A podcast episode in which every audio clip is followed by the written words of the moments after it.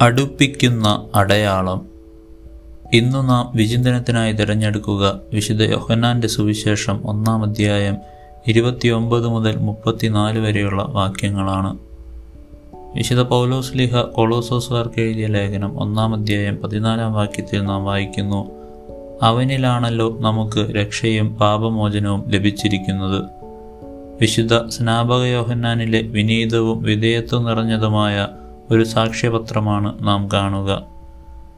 ദൈവപുത്രൻ മനുഷ്യരക്ഷയ്ക്കായി മനുഷ്യപുത്രനായി. ഇതാ ലോകത്തിന്റെ പാപം നീക്കുന്ന ദൈവത്തിന്റെ കുഞ്ഞാട്. ജോർദാൻ നദീതീരത്തു നിന്ന് വീക്ഷിക്കുന്ന ഏതൊരു വ്യക്തിക്കും വ്യക്തമാകുന്ന ഒരു മിശിഹ ചിത്രമാണ് സ്നാപകൻ വരയ്ക്കുക. നമ്മുടെ ജീവിതത്തിലും മിശിഹായെ അവതരിപ്പിക്കാൻ ലഭിക്കുന്ന അവസരങ്ങളും സാഹചര്യങ്ങളും നമ്മുടെ ബന്ധങ്ങളെ ദൈവസന്നിധിയിലേക്ക് അടുപ്പിക്കുന്നതാകട്ടെ. മിശിഹ നമ്മിലൊരുവനായെങ്കിൽ ആ പ്രവൃത്തിയുടെ ലക്ഷ്യം അവിടുത്തോടടുപ്പിക്കുക എന്നതാണ്. നമ്മുടെ തീരുമാനങ്ങളിൽ നമ്മുടെ പ്രവർത്തനങ്ങളിൽ ഒരു പരിവർത്തനം അവിടുന്ന് ആഗ്രഹിക്കുന്നു.